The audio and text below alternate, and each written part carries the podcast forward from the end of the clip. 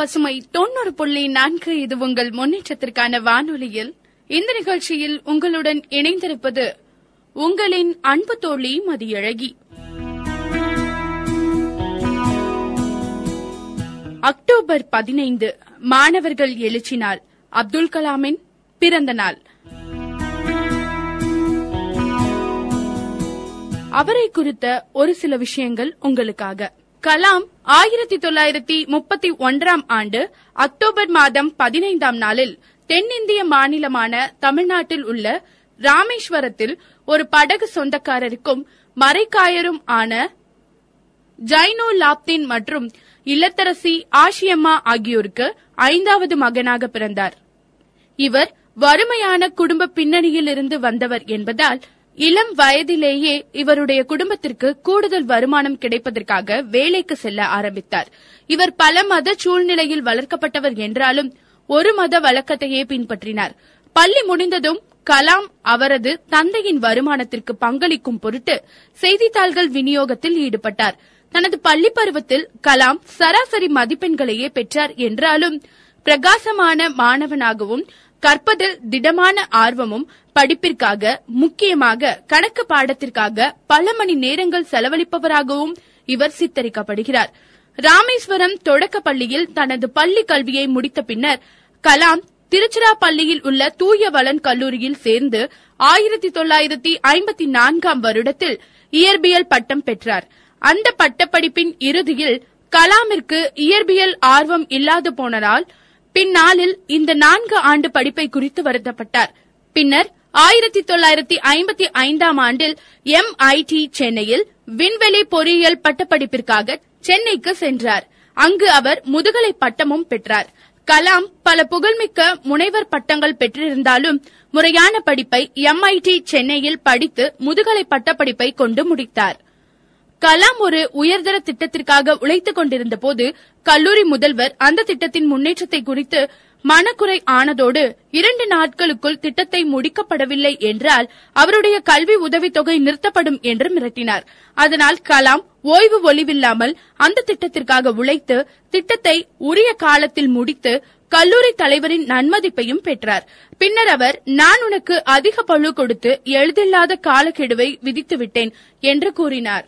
இப்படி கலாம் பல சூழ்நிலைகளிலும் தன்னுடைய வாழ்க்கை பயணத்தை நோக்கி பயணித்துக் கொண்டே இருந்தாலும் படிப்பை கண்ணும் கருத்துமாக படித்தார் என்பதே குறிப்பிடத்தக்க ஒன்றாக இருக்கிறது.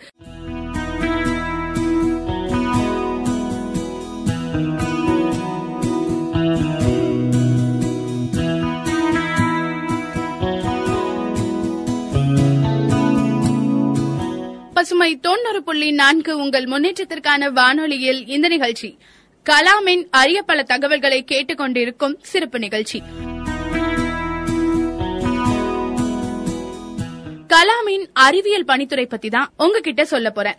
சென்னை தொழில்நுட்ப நிறுவனம் சென்னையில் ஆயிரத்தி தொள்ளாயிரத்தி அறுபதாம் ஆண்டில் பட்டப்படிப்பை முடித்த கலாம் பாதுகாப்பு ஆராய்ச்சி மற்றும் மேம்பாட்டு அமைப்பின் வானூர்தி அபிவிருத்தி அமைத்தல் பிரிவில் முதன்மை அறிவியலாளராக சேர்ந்தார்.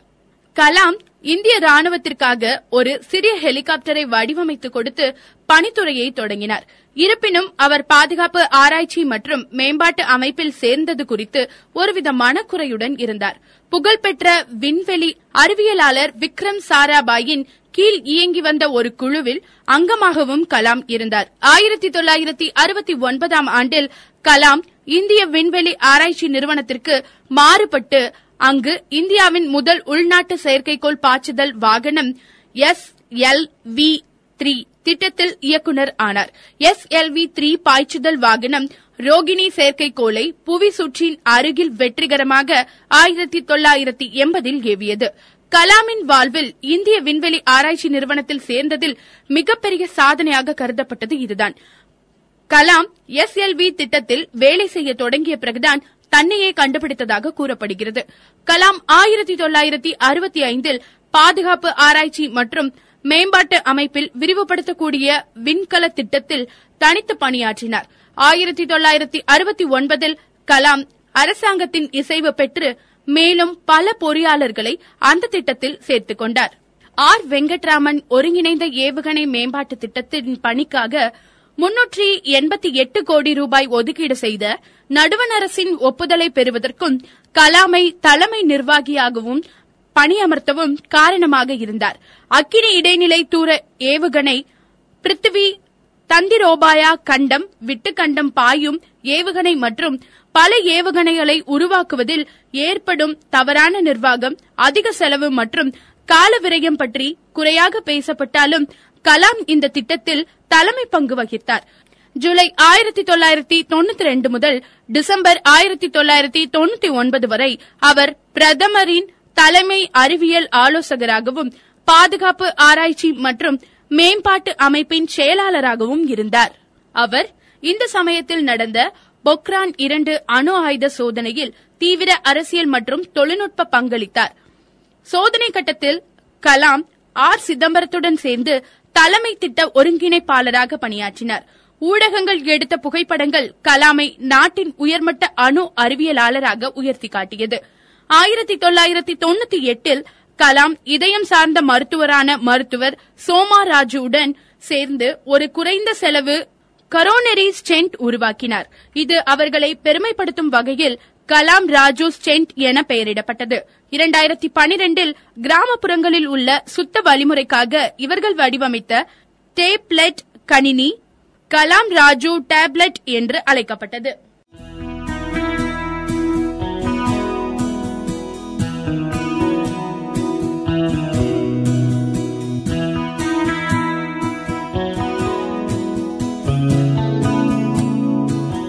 பசுமை தொண்ணூறு புள்ளி நான்கு இது உங்கள் முன்னேற்றத்திற்கான வானொலியில். இந்த நிகழ்ச்சி கலாம் குறித்த தகவல்களை கேட்டறிந்து கொண்டிருக்கும் சிறப்பு நிகழ்ச்சி. அடுத்ததாக கலாமின் குடியரசுத் தலைவர் பதவி பற்றிய ஒரு சில விளக்கங்கள்.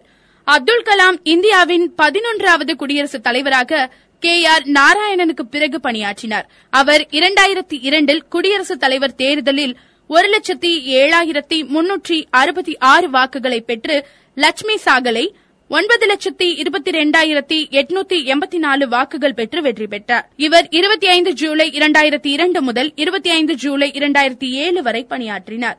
பத்து ஜூன் இரண்டாயிரத்தி இரண்டில் அப்பொழுது அதிகாரத்தில் இருந்த தேசிய ஜனநாயக கூட்டணி எதிர்க்கட்சியான இந்திய தேசிய காங்கிரஸ் தலைவர் சோனியா காந்தியிடம் ஜனாதிபதி பதவிக்கு கலாமை முன்மொழிய போவதாக அறிவித்தது. சமாஜ்வாடி கட்சி மற்றும் தேசியவாத காங்கிரஸ் அவரை வேட்பாளராக அறிவிப்பதாக அறிவித்தது.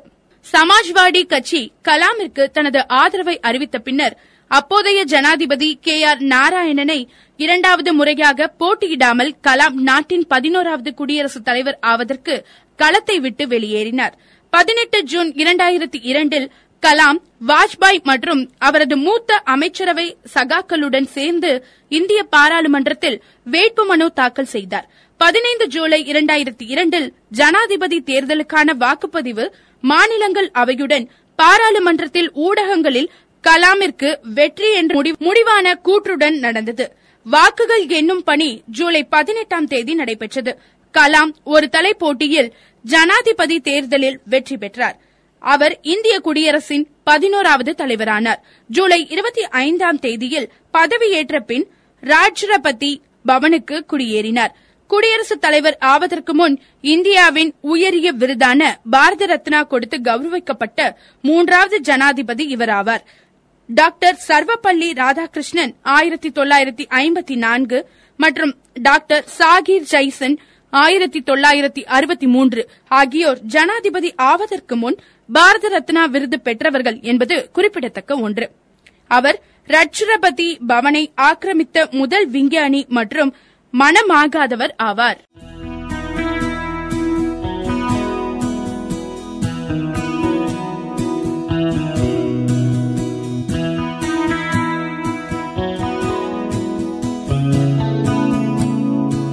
பசுமை தொண்ணூறு புள்ளி நான்கு உங்கள் முன்னேற்றத்திற்கான வானொலியில் இந்த நிகழ்ச்சி. கலாம் பற்றிய பல அரிய தகவல்களை கேட்டு தெரிந்து கொண்டிருக்கும் ஒரு சிறப்பு நிகழ்ச்சி. எதிர்கால இந்தியா இரண்டாயிரத்தி இருபது.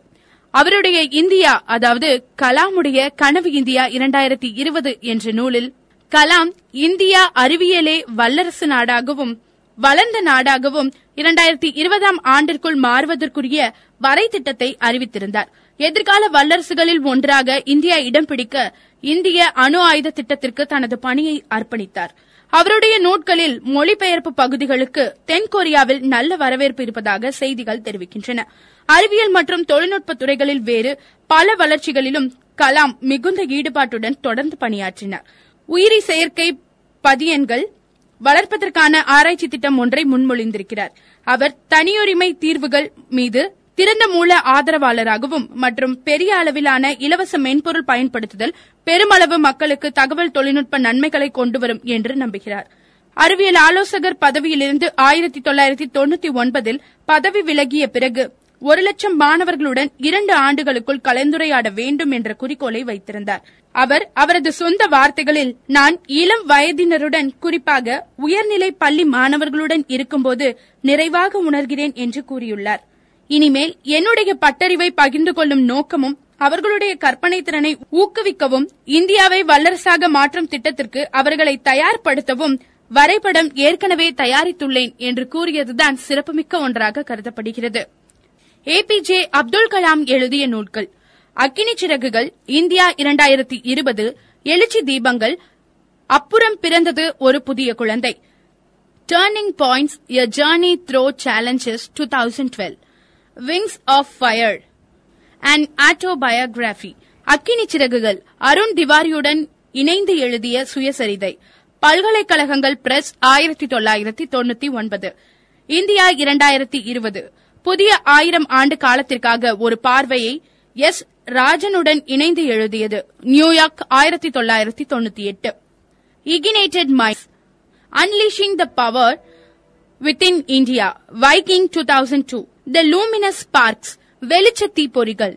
Punya publishing private limited two thousand four mission India திட்டம் இந்தியா ஏபிஜே அப்துல் கலாம் மானவ் குப்தா மூலம் ஓவியங்கள் பெயிண்ட் குயின் புக்ஸ் இரண்டாயிரத்தி ஐந்து. இன்ஸ்பைரிங் தாட்ஸ் ஊக்கப்படுத்தும் யோசனைகள். ராஜ்பால் அண்ட் சன்ஸ் இரண்டாயிரத்தி ஏழு.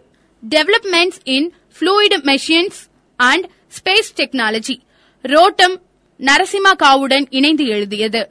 இந்திய அறிவியல் கலைக்கழகம் ஆயிரத்தி தொள்ளாயிரத்தி எண்பத்தி எட்டு. கைடிங் சோல்ஸ் எனது வானின் ஞான சுடர்கள் தனது நண்பர் அருண் கே திவாரியுடன் இணைந்து எழுதியது. இப்படி கலாம் பல அரிய புத்தகங்களை எழுதியுள்ளார். அது மட்டுமின்றி கலாமின் நான்கு முக்கியமான சொற்கள் என்னவென்றால் கடுமையாக உழைப்பதை வழக்கமாக்கிக் கொள் கற்பனை திறனை வளர்த்துக்கொள் ஆட்சியின் நுணுக்கங்களை அறிந்து கொள் சமுதாய கடமைகளை செவ்வனே செய்தல். இவைதான் கலாமின் நான்கு முக்கியமான சொற்களங்கள். அடுத்ததாக கலாமின் உறுதிமொழி.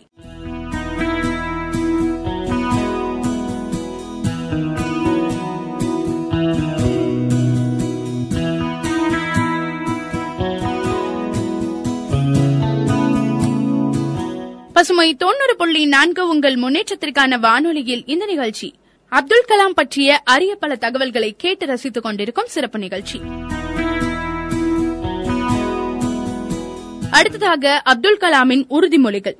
எனது கல்வி அல்லது பணியை அர்ப்பணிப்பு உணர்வோடு செய்து அதில் சிறப்பானதொரு இடத்தை அடைவேன். எழுத படிக்க தெரியாத பத்து பேருக்கு எழுத படிக்க கற்றுக் கொடுப்பேன்.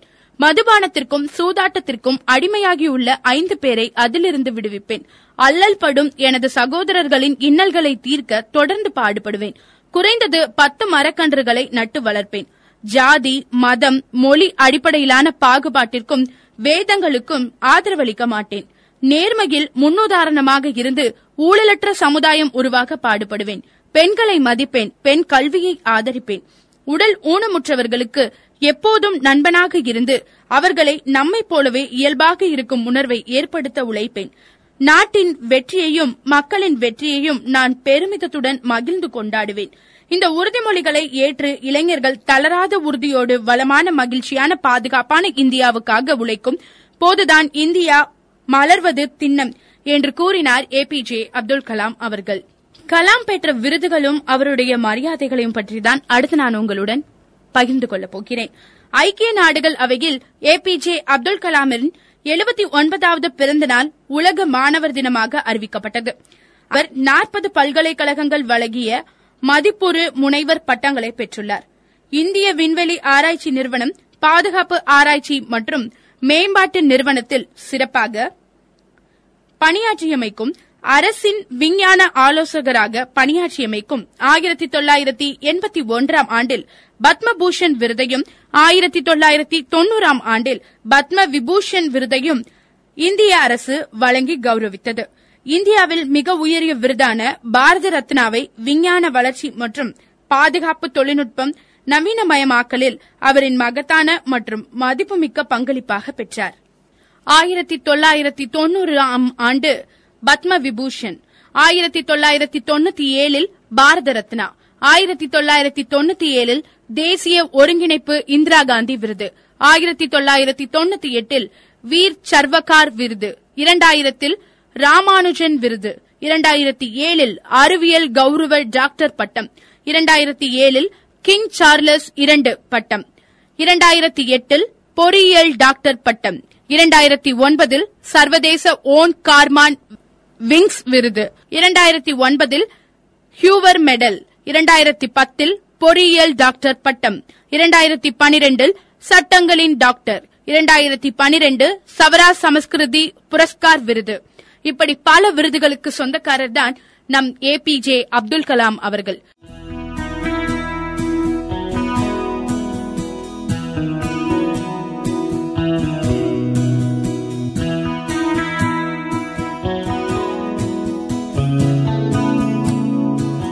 பசுமை தொண்ணூறு நான்கு இது உங்கள் முன்னேற்றத்திற்கான வானொலியில் இந்த நிகழ்ச்சி. ஏ பி ஜே அப்துல் கலாம் அவர்களை பற்றிய சுவாரஸ்யமான பல தகவல்களை கேட்டுக் கொண்டிருக்கும் சிறப்பு நிகழ்ச்சி. இறுதி வரைக்கும் பிரம்மச்சாரியாக வாழ்ந்த ஏ பி ஜே அப்துல் கலாமின் எளிமையான வாழ்க்கையும் அவரது இனிமையான பேச்சும் எல்லோரையும் கவர்ந்தது என்றால் வியப்பில்லை. எதிர்கால இந்தியா இளைஞர்கள் கையில் என்ற அவர் கனவு காணுங்கள் அந்த கனவை நினைவாக்க பாடுபடுங்கள் எனும் வாக்கியத்தை இளைஞர்களின் மனதில் வேரூன்ற செய்தவர். இப்படிப்பட்ட ஒரு மாமனிதருக்கு காட்சியகம் என்றால் அது நமக்கு மலைப்பாகவா இருக்கும்? மனதிற்கு நிறைவாகத்தானே இருக்கும்? ராமேஸ்வரம் மசூதி தெருவில் உள்ள அப்துல் கலாம் பிறந்த வீட்டின் முதல் மாடியில் மிஷன் ஆஃப் லைஃப் கேலரி என்ற பெயரில் அப்துல் கலாம் பெற்ற விருதுகள் முக்கிய நிகழ்வுகளில் பங்கேற்ற புகைப்படங்கள் மற்றும் எழுதிய நூட்கள் இடம்பெற்றுள்ளன. இக்காட்சியகம் நாள்தோறும் காலை எட்டு மணி முதல் இரவு ஏழு மணி வரை பொதுமக்கள் கட்டணமின்றி காணும் வகையில் திறந்து வைக்கப்பட்டுள்ளது. உலகம் போற்றும் விஞ்ஞானியான கலாம் தன்னுடைய பொன்மொழிகளாலும் கவிதைகளாலும் வாசகங்களாலும் அனைவரின் மனதிலும் நீங்கா இடம் பிடித்துள்ளார். முக்கியமாக மாணவர்கள் மனதில். அப்துல் கலாம் அவர்கள் ஜூலை இருபத்தி ஏழு இரண்டாயிரத்தி பதினைந்து ஷில்லாங்கில் உள்ள இந்தியன் இன்ஸ்டிடியூட் ஆஃப் மேனேஜ்மெண்டில் மேடையில் பேசிக் கொண்டிருந்த போதே மயங்கி விழுந்து மறித்தார் தான் மரணிக்கும் தருவாயில் கூட யாராவது ஒருவருக்கு ஒரு நல்ல பயனுள்ள தகவலை தர வேண்டும் என்று அப்துல் கலாம் எண்ணியதாலோ என்னவோ அவருடைய மரணம் நிகழ்வதற்கு முன் அவர் மேடை பேச்சுகளிலேயே தன்னுடைய கடைசி நிமிடங்களை பகிர்ந்தார் என்பதுதான் நிதர்சனமான கனமான ஒரு உண்மை. இந்த விஷயங்களை கேட்கும் பொழுது இப்படிப்பட்ட ஆச்சரியமான மனிதன் வாழ்ந்தாரா என்று நினைக்கும் போது பிரமிப்பாக இருக்கும் நாம் என்ன செய்ய வேண்டும் என்றால் கலாமின் கனவை நினைவாக்க செயல்பட வேண்டும். இரண்டாயிரத்தி இருபது கலாம் வல்லரசான இந்தியாவை எதிர்பார்த்தார்.